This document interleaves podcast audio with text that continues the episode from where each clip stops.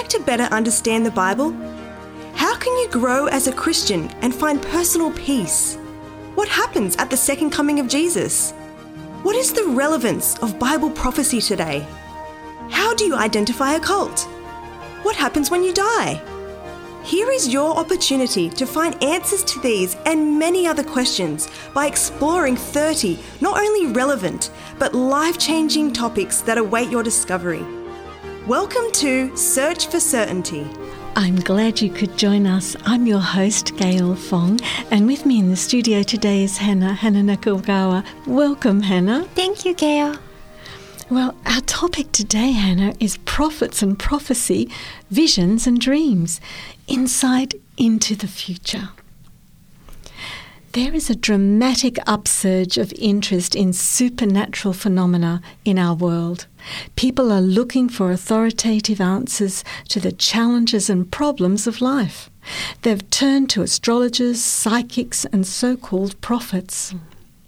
Satan's goal is to deceive as many as possible through the counterfeit gift of prophecy. Jesus clearly warned of Satan's strategy. In Matthew chapter 24, verse 24, he declares, For false Christs and false prophets will rise and show great signs and wonders to deceive, if possible, even the elect. Have you ever seen a counterfeit $11 note? Well, Certainly not. Every counterfeiter in the world attempts to make the imitation as close to the genuine as possible. It's only by carefully studying the biblical gift of prophecy that we can detect the counterfeit and receive the genuine. Well, before we begin this wonderful study, Hana, would you invite the Holy Spirit to guide us today? Sure. Thank you. Heavenly Father, Lord, we come to you and we um, we adore you, we worship you, we praise you because you are God who is willing to give us uh, the truth of the Bible. Father, as we open and search the scripture, we need your Holy Spirit to guide us. So, Father, I pray that you will pour your Spirit upon us. And please, Lord, speak to our heart. Pray these things in Jesus' name. Amen. Amen.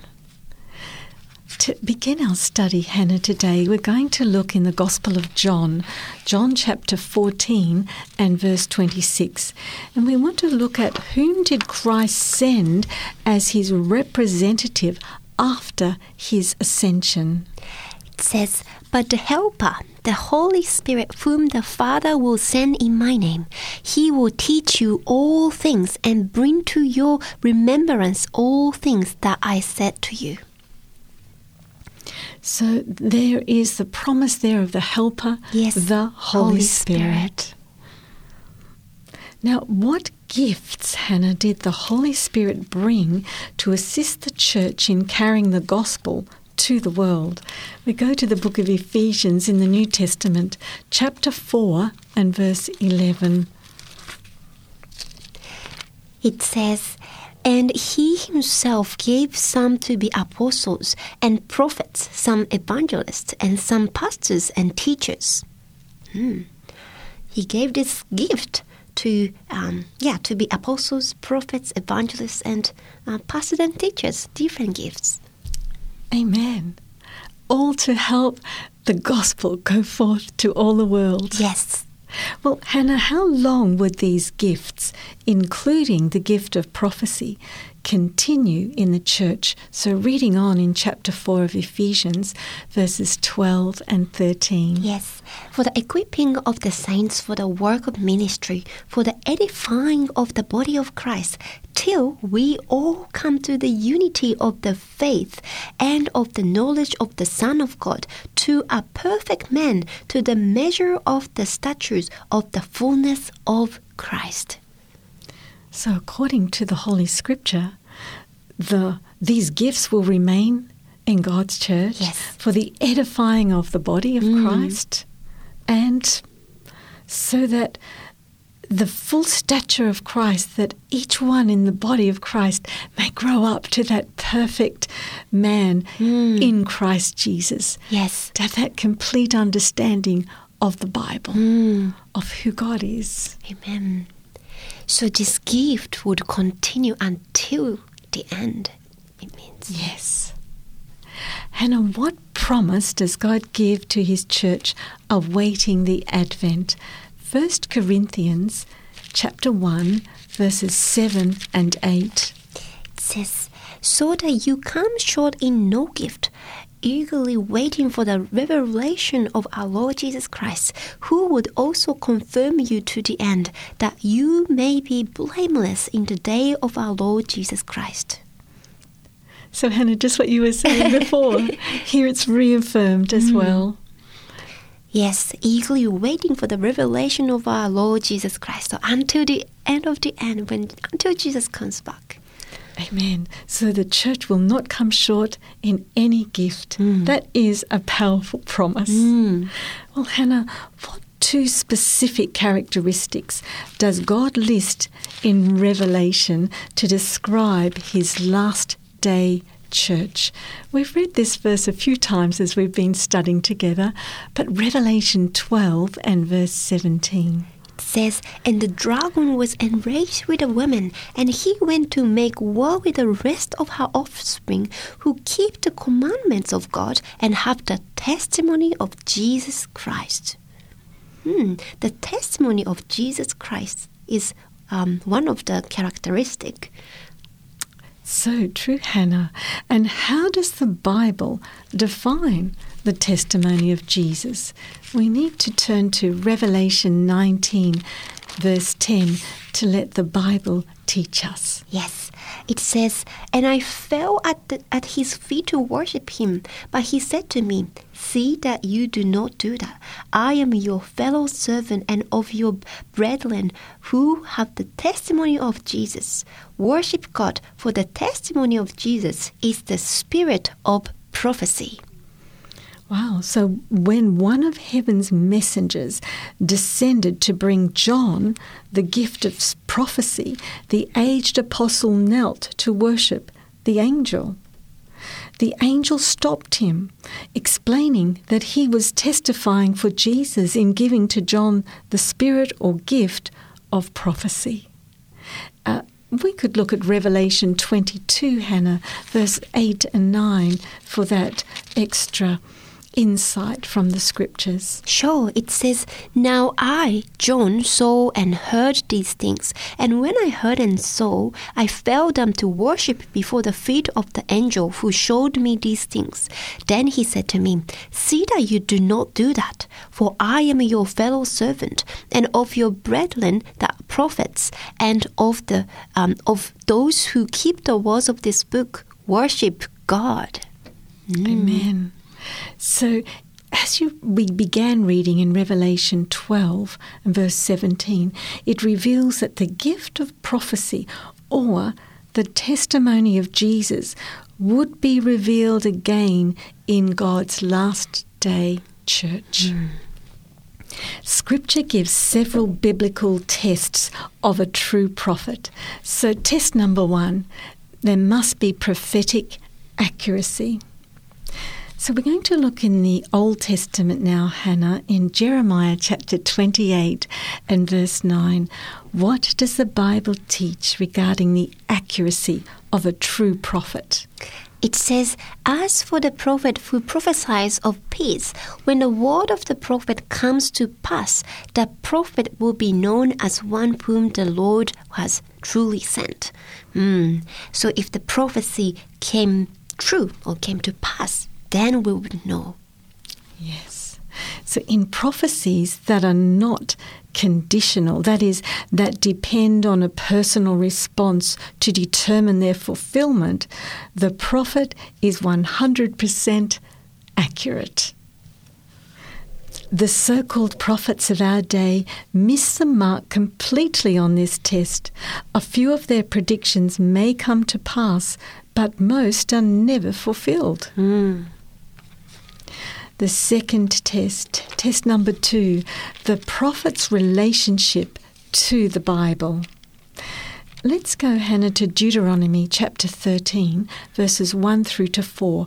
What if a prophet is apparently accurate but leads away from the truths of Scripture?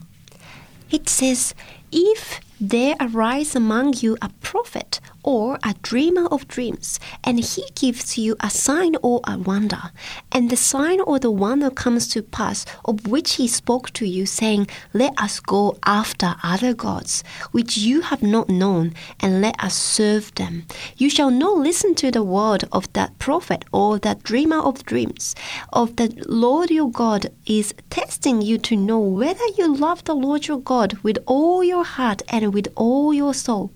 You shall walk after the Lord your God and fear him and keep his commandments and obey his voice.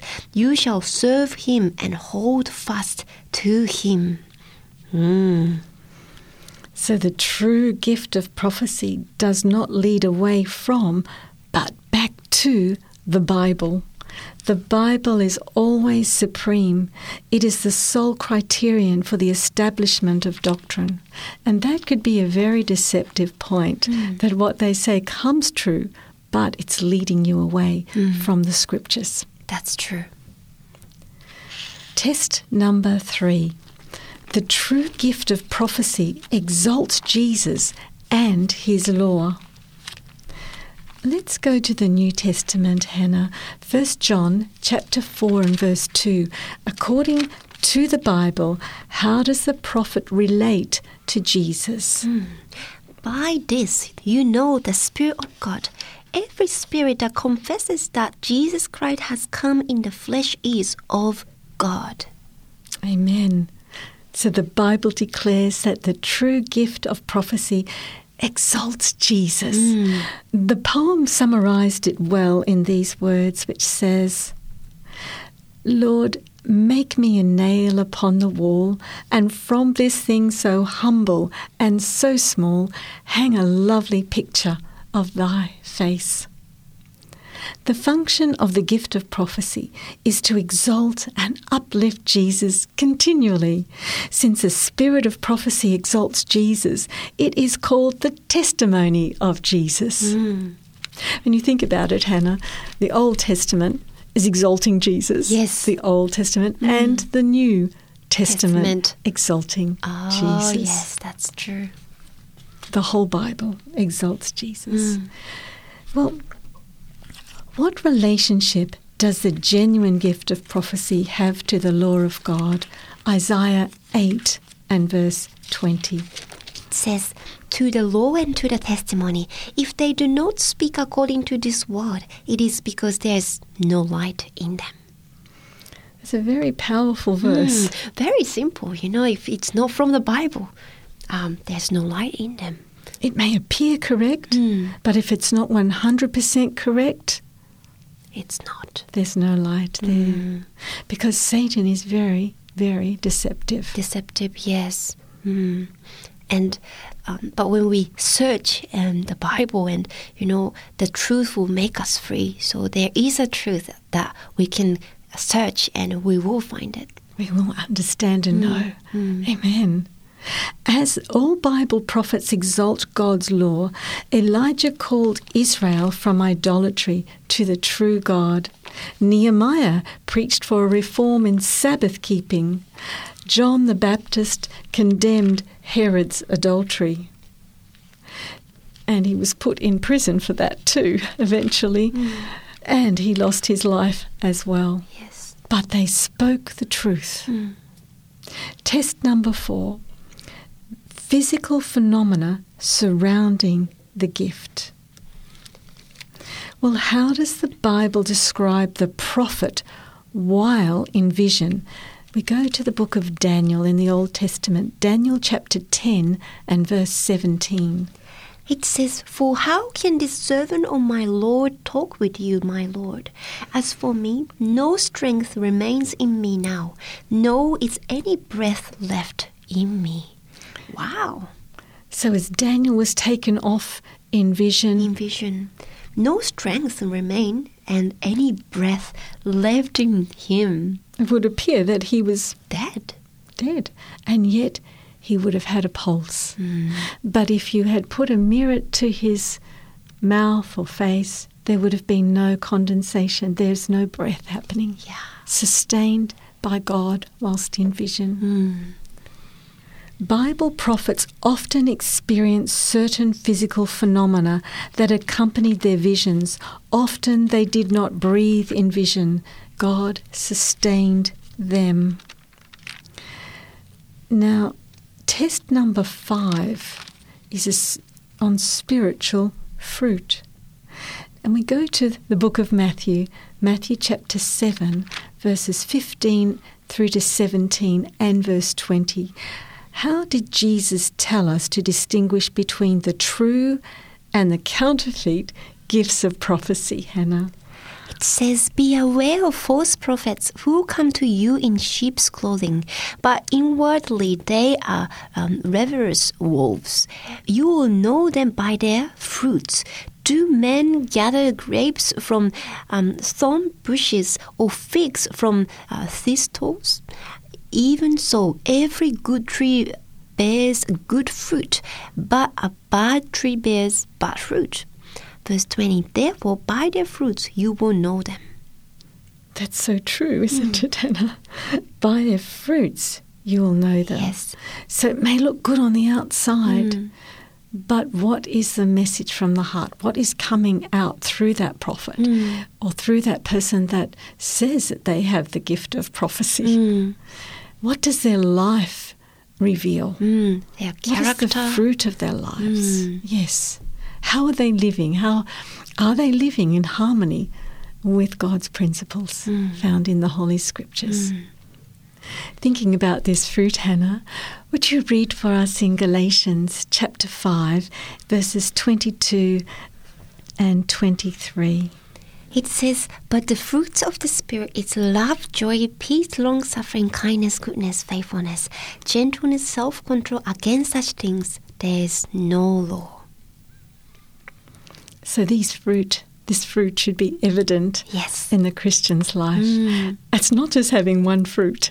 It's all of these fruit are actually ripening in the Christian life. Mm. So this is another way of uh, determining Mm. are they living up to the full stature of what God would say is someone that is showing the fruit, the character of God. Yes. Is this a true or genuine prophet? Mm. Well, where should we look to find the genuine gift of prophecy today? Let's go to 1 Corinthians in the New Testament, chapter 12 and verse 28. Yes, it says, and God has appointed these in the church first apostles, second prophets, third teachers, after that miracle, then gifts of healing, helps, um, administration, var- varieties um, of tongues. Hmm. So, right there in God's last day church, we will find there is the gift of prophecy. Prophets. There'll be prophets. Mm. Well, when we discover God's faithful commandment keeping church, we should also look within the church for the gift of prophecy. Since prophecy is one of God's last day gifts to his church, we should expect to find it within the church. The gift of prophecy is not a doctrine contrary or a teaching contrary to the Bible, but rather one of the gifts God says will remain in the church. Well, what a joy it is to know that God has a commandment keeping church on earth today. It has been raised up to prepare a people for the coming of the Lord. God promised to place the gift of prophecy within his true church. It is one of the identifying characteristics of God's true church. Hana, as we began, would you read for us again Revelation chapter 12 and verse 17? Sure, let's read. And the dragon was enraged with the woman, and he went to make war with the rest of her offspring, who keep the commandments of God and have the testimony of Jesus Christ. Thank you, Hana. And if you would also read for us again Revelation chapter 19 and verse 10. and I fell at his feet to worship him. But he said to me, See that you do not do that. I am your fellow servant and of your brethren who have the testimony of Jesus. Worship God, for the testimony of Jesus is the spirit of prophecy. Amen.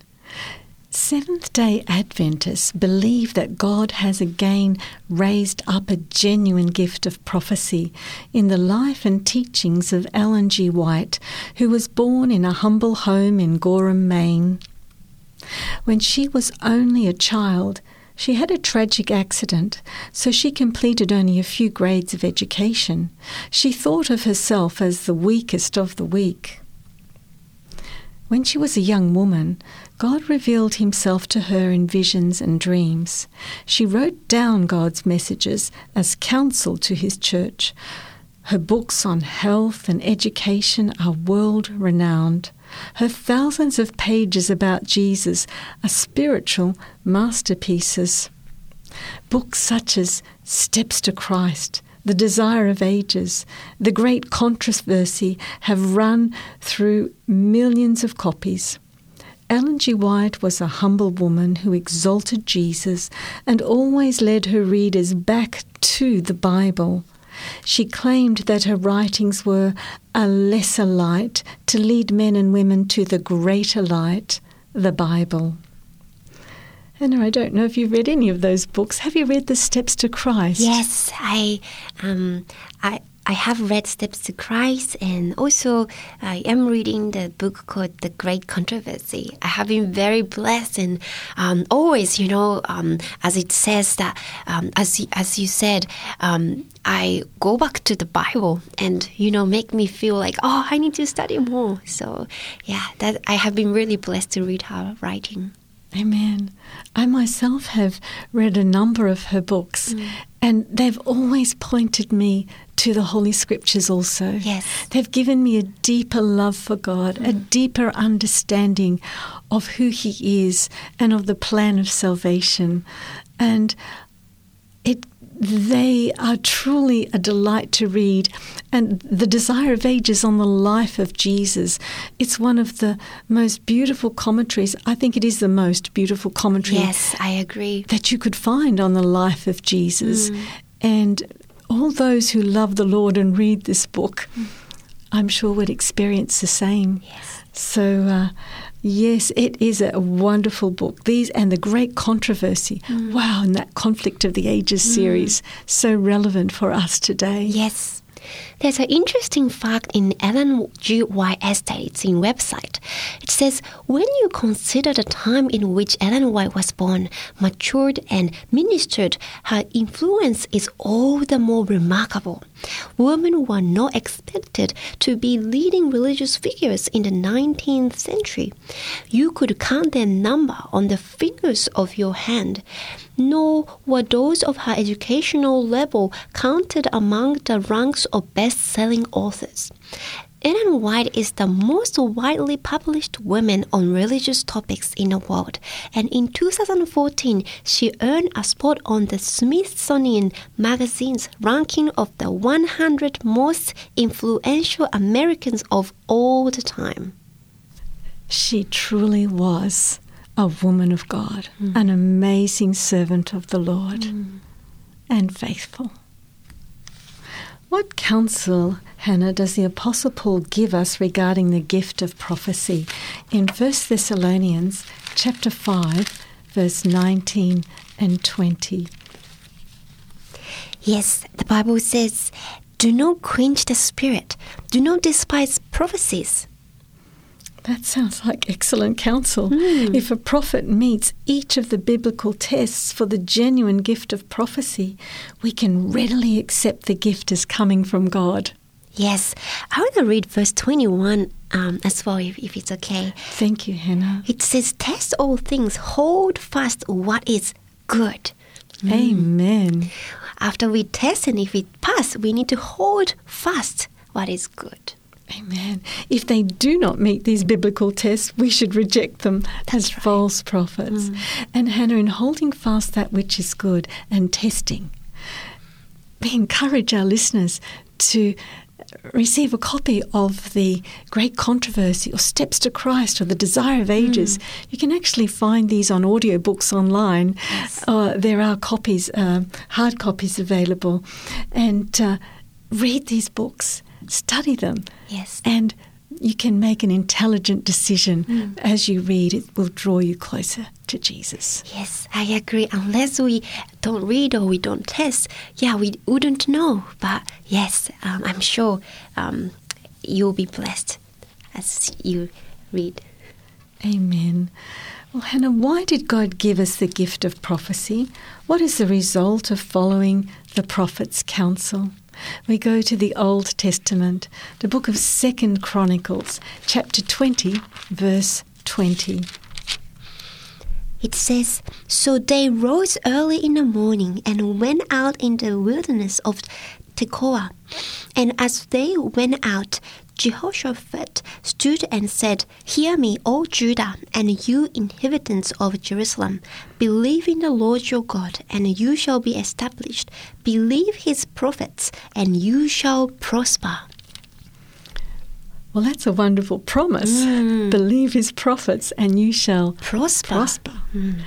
God has given his church the gift of prophecy for our benefit. Following God's counsel brings greater joy to our lives. Accepting heaven's wisdom saves us from a great deal of heartache and sorrow. The prophet's messages are heaven's blessings on our lives. Well, just reading some extra verses there, Hana. Uh, I like the verse in Amos chapter 3 and verse 7. Amos chapter 3 and verse 7. And that's in the Old Testament, just a little book. Little minor, it's called a minor prophet book.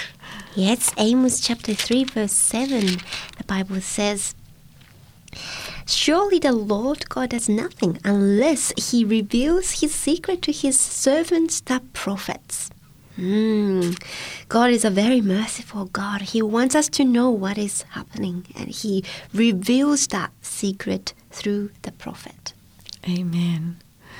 Let's also look at Matthew chapter 7, verses 21 to 23. Sure. Matthew chapter 7. Verse 21 to 23. It says, Not everyone who says to me, Lord, Lord, shall enter the kingdom of heaven, but he who does the will of my Father in heaven. Many will say to me in that day, Lord, Lord, have we not prophesied in your name, cast out demons in your name, and done many wonders in your name? And then I will declare to them, I never knew you. Depart from me, you would practice lawlessness.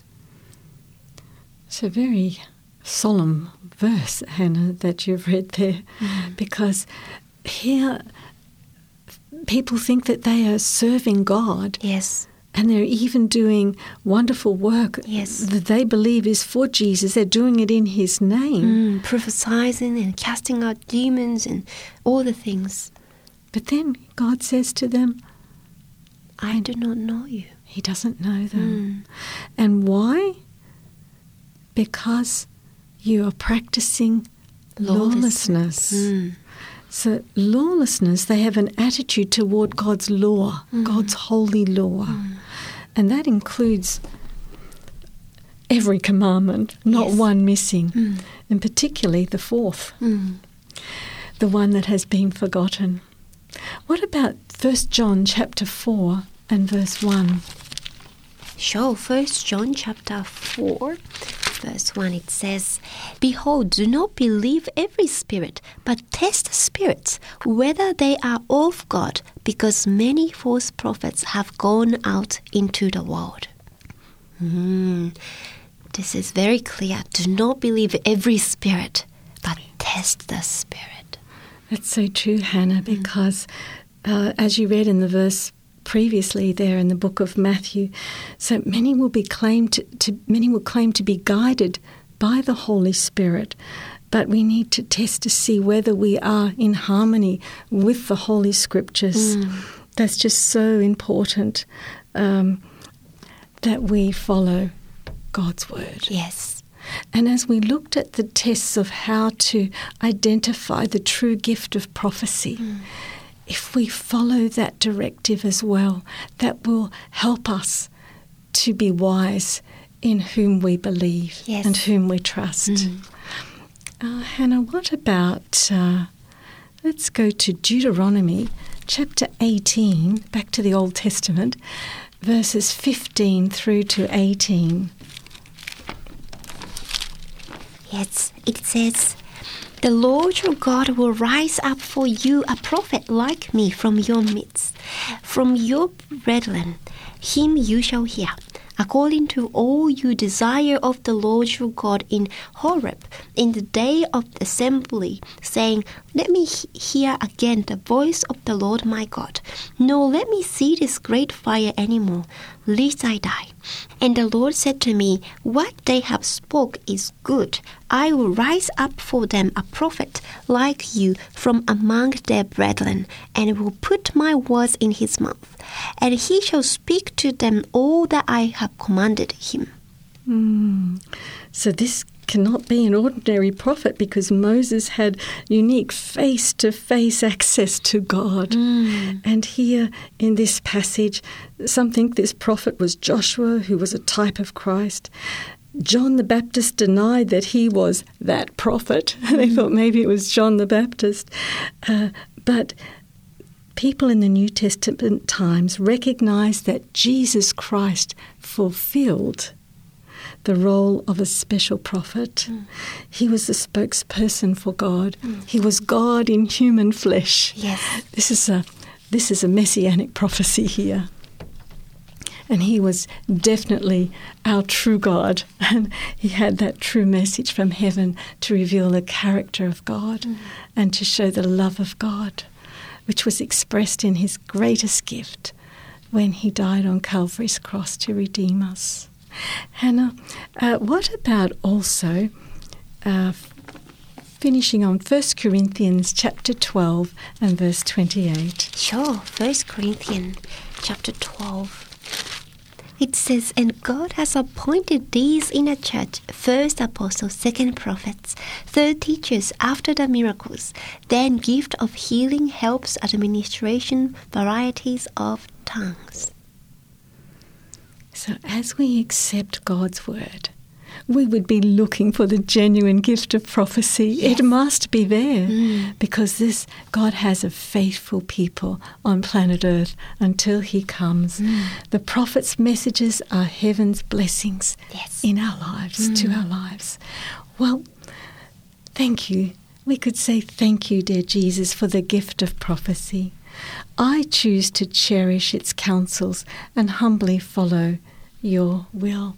I pray that will be your decision and choice, that you will seek and search to know God, because when you seek for Him and search for Him with all your heart, you will find Him. Amen. And the Holy Spirit will reveal to you mm. this is the way, walk ye in it.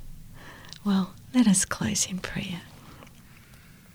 Dear Heavenly Father, Thank you for showing us through your word that there is a genuine gift of prophecy and that we can test everything by your word because your word is true. We thank you that in these times in which we're living, you have not left this world in darkness because you are the light of the world. Your word from Genesis to Revelation lights up our life with hope, with joy, with the assurance of salvation through Jesus Christ, our Lord and Saviour. And we thank you, Lord, that the gift of prophecy has been given in these last days mm. so that it will strengthen us for the final movements that will happen on planet Earth, and that the, the writings of your servant will point us back to the Holy Scriptures, to uplift them in all their glory, to strengthen your people, to strengthen those that would put their trust in you to be ready for the soon coming of Jesus Christ. We thank you for this blessed study today. Please continue to guide us. Be with all of our listeners, Lord.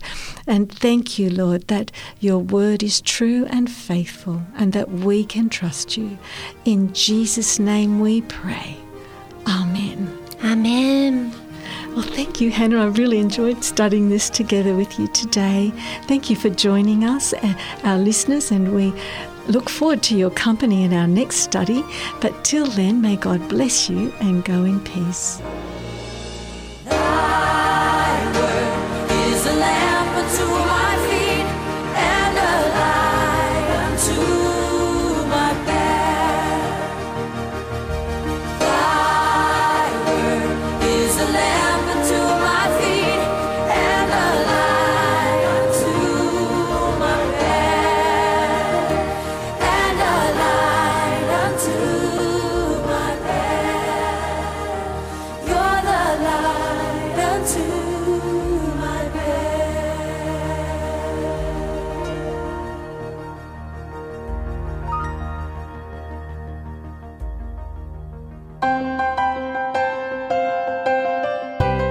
Have questions or comments about any of the programs you've heard, you can call 3ABN Australia Radio within Australia on 02 4973 3456 or from outside of Australia on country code 612 4973 3456. Our email address is radio at 3abnaustralia.org.au. That is radio at the number 3 ABN Australia, all one word, .org.au. Our postal address is 3ABN Australia Inc., PO Box 752, Morisset, New South Wales 2264, Australia. Thank you for your prayers and financial support. Give me the Bible, star of gladness gleaming, to cheer the wanderer, lone and tempest tossed. No storm can hide that peaceful radiance beaming, since Jesus came to seek and save the lost. Give me the Bible, holy message shining, thy light shall guide me Precept and promise, law and love combining, till night shall vanish in eternal day. Give me the Bible when my heart is broken, when sin and grief have filled my soul with fear. Give me the precious words by Jesus spoken. Hold a face lamp to show my Savior near. Give me the Bible, holy message shining. Thy light shall guide me in the narrow way. Precept and promise, law and love combining, till night shall vanish in eternal day. Give me the Bible, steps enlighten. Teach me the danger of these realms below. That lamp of safety o'er the gloom shall brighten. That light alone the path of peace can show. Give me the Bible, holy message shining. Thy light shall guide me and promise, love combining, till night shall vanish in eternal day. Fountain View Academy sang Give Me the Bible. And coming up next, Travis Cottrell will sing God Leads Us Along.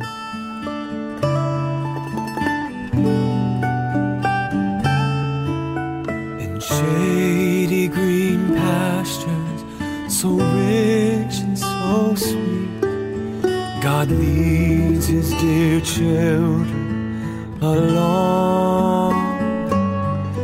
Where the water's cool flow bathes the weary one's feet. God leads his dear children along.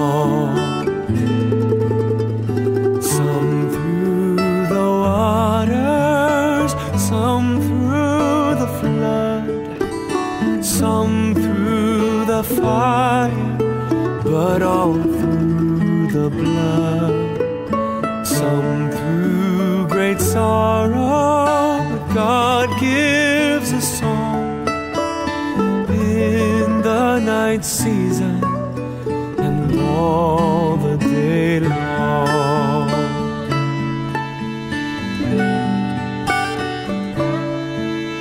Sometimes on the mount where the sun shines so bright, God leads his dear children along. And sometimes in the valley, through darkest of night, God leads his dear children along.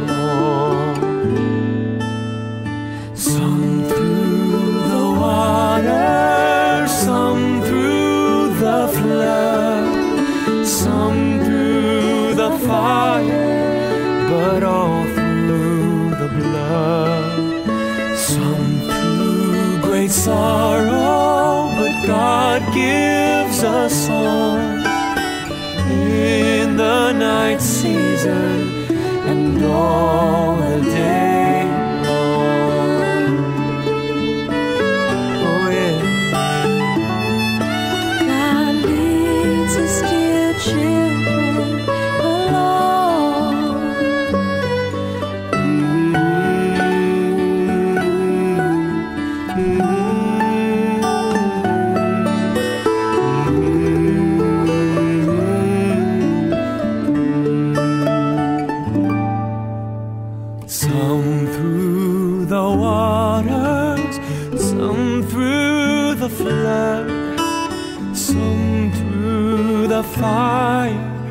But all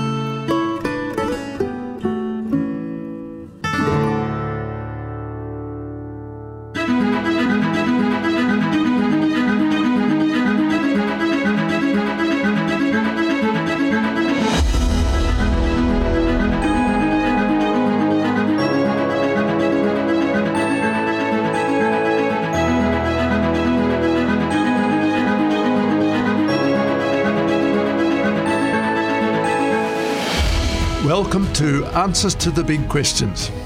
I'm your host, Alan Sonter, and I'm glad you could join me. In the last episode, I talked about whether one religion is better than another.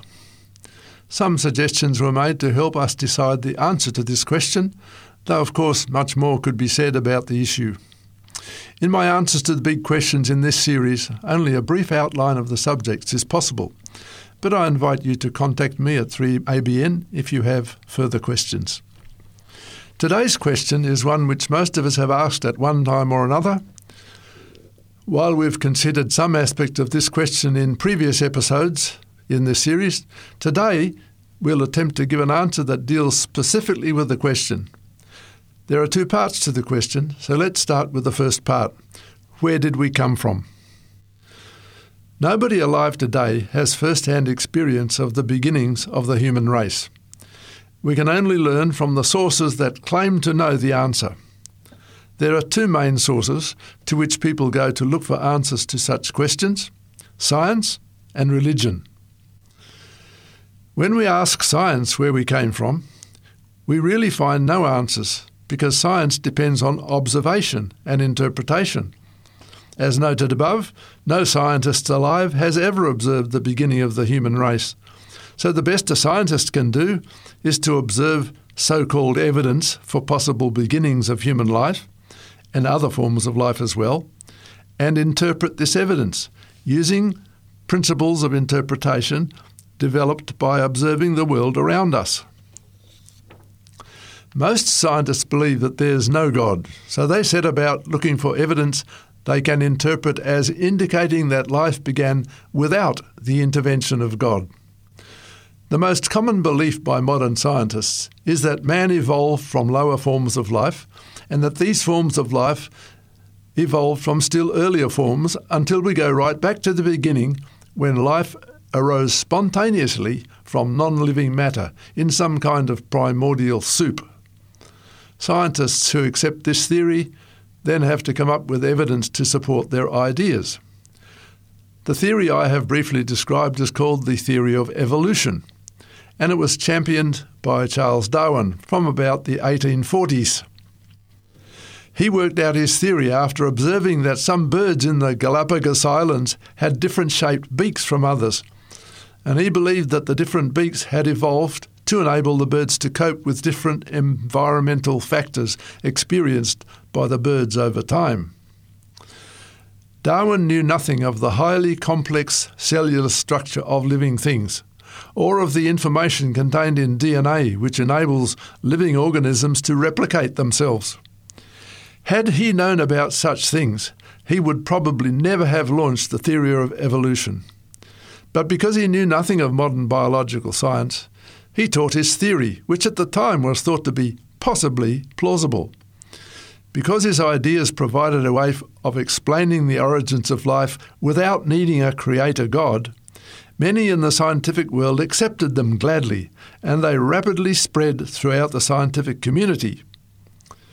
Once these ideas had taken hold, there were many scientists who would be ready to defend them against anyone who suggested that God was the creator. It appeared that there were only two options either God created life or life evolved without God. It's my belief that the theory of evolution would never have taken hold if scientists in Darwin's time had known what we now know of biological science, as the theory is totally untenable given what we now know. It's simply not possible for more complex forms of life to develop from simpler forms, because the more complex forms require more information in the DNA. And the more information requires intelligence. And without an intelligent God, there's no source of intelligence from which the needed information can come.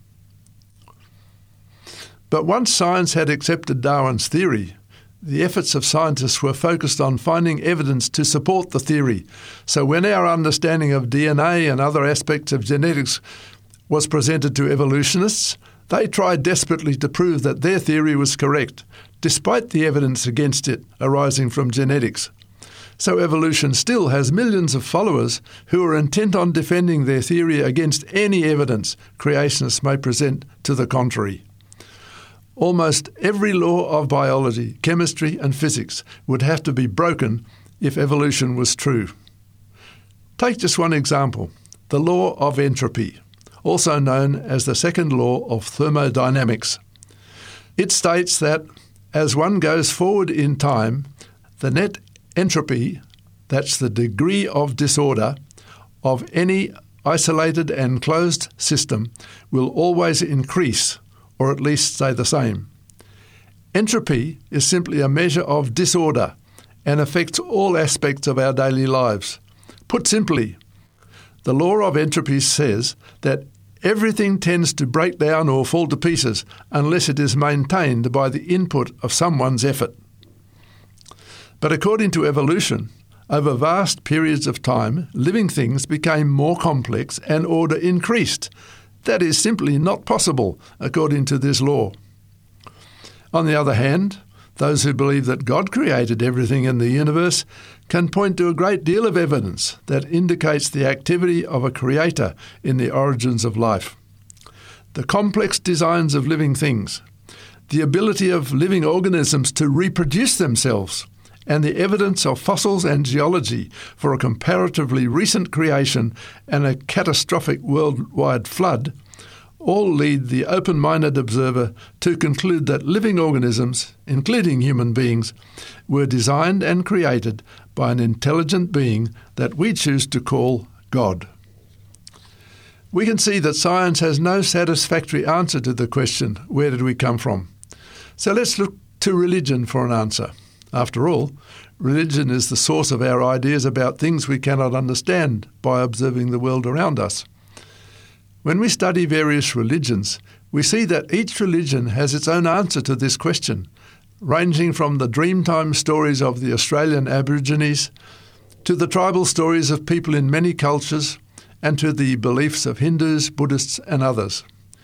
Then there is the teachings of the Bible, which tell us in the first two chapters of the book of Genesis just how humans were created by God. In the first episode of this series, we gave evidence for believing that the Bible is God's message to us. So here we will focus on what the Bible says about where we came from. In Genesis 1, verses 26 to 29, we read the account of the creation of humans, which reads as follows Then God said, Let us make human beings in our image, to be like us. They will reign over the fish in the sea, the birds in the sky, all the wild animals on the earth, and the small animals that scurry along the ground. So God created human beings in his own image. In the image of God, he created them, male and female, he created them. Then God blessed them and said, Be fruitful and multiply, fill the earth and govern it. Reign over the fish in the sea, the birds in the sky, and all the animals that scurry along the ground. Then God said, Look, I have given you every seed bearing plant throughout the earth, and all the fruit trees for your food. And I have given every green plant as food for all the wild animals, the birds in the sky, and the small animals that scurry along the ground, everything that has life. And that is what happened. This account is straightforward and tells us that God made humans and gave them a plant based diet. Also tells us that God gave the animals a plant based diet. Then in the second chapter of Genesis, in verses 7, 18, 21, and 22, we read how God made man and woman. Then the Lord God formed the man from the dust of the ground. He breathed the breath of life into the man's nostrils, and the man became a living person. Then the Lord God said, It's not good for man to be alone. I will make a helper who is just right for him. So the Lord God caused the man to fall into a deep sleep. While the man slept, the Lord took out one of the man's ribs and closed up the opening. Then the Lord God made a woman from the rib and brought her to the man. These verses continue, telling us that this is why a man leaves his father and mother and is joined to his wife, and the two are united into one, which it tells us in verse 24. It's interesting to learn that God's account of the beginning of human life includes an explanation of how the two sexes began and of the beginning of the marriage relationship, which of course provides for humans to reproduce themselves. The theory of evolution has no plausible explanation for the continuation of the race. So we can answer the question where did we come from?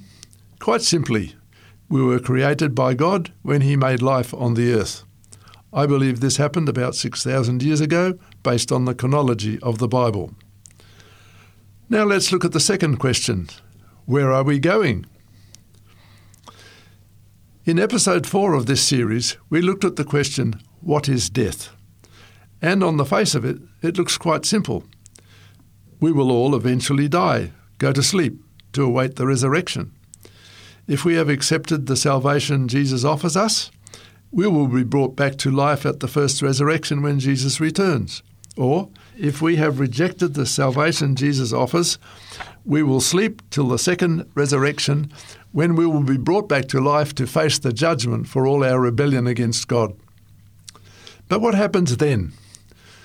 This is where the difference between those who have accepted Christ and the salvation he offers, and those who have chosen to live for themselves, becomes very clear. In episode 6 of the series, We told something of the future of these two groups. But we need here to say something about what causes us to be in one group or the other. The difference is a matter of our choice who we choose to worship. Jesus offers us a gift, salvation, and eternal life, if we worship Him. But not all accept this free gift. If we live our lives to bring the greatest joy to the most people, we will choose to allow Jesus to control our lives and all that we do. This means living unselfishly, as Christ lived. As the Bible writer, the Apostle Paul, put it in his letter to the church at Galatia in chapter 2 and verse 20, My old self has been crucified with Christ. It is no longer I who live, but Christ lives in me. So I live in this earthly body by trusting in the Son of God, who loved me and gave himself for me. It's only if we really love Jesus that we will be happy to worship him and have him in control of our lives. It is this idea that Christ lives in the one who accepts his free gift of salvation that makes the life of the Christian so different from that of the person who wants to live for himself or herself. Someone who chooses to live for selfish pleasure or gain will not be happy to have Christ in control of the life. So such a person will not accept the salvation offered, because although it costs no money, it means giving Christ control of our lives. So the two ways to live are very different, and the final end of each is also very different. The difference is in who we worship. For the person who is happy to worship Christ and have Him in control of his or her life, the end is the first resurrection at Christ's second coming, and a place in the new earth that Christ will set up on this earth after sin has been completely eliminated.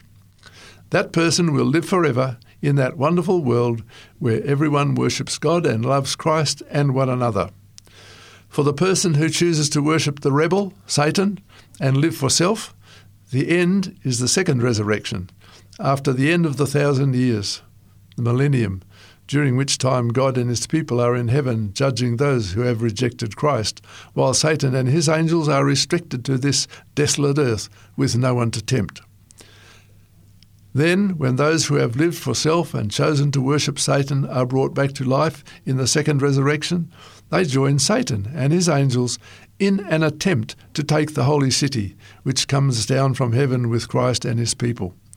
Their attempt to take the city ends when God destroys both Satan and his followers in a lake of fire, which destroys all sin and sinners and cleanses the earth of all the effects of sin. God then makes the whole earth new and sets up his government here on this earth. All of this is described in chapters 20 and 21 in the book of Revelation in the Bible. So, our options are live forever, loving and worshipping God, or worship Satan and die in the lake of fire, which is called the second death, from which there is no resurrection. My listening friend, please accept the joy of having Christ live in your heart. His presence gives meaning to life and fills your life with joy and love. Living for self leads to sorrow and death. Please choose life. You've been listening to Answers to the Big Questions. I'm Alan Sonter, and I hope you can join me again next time.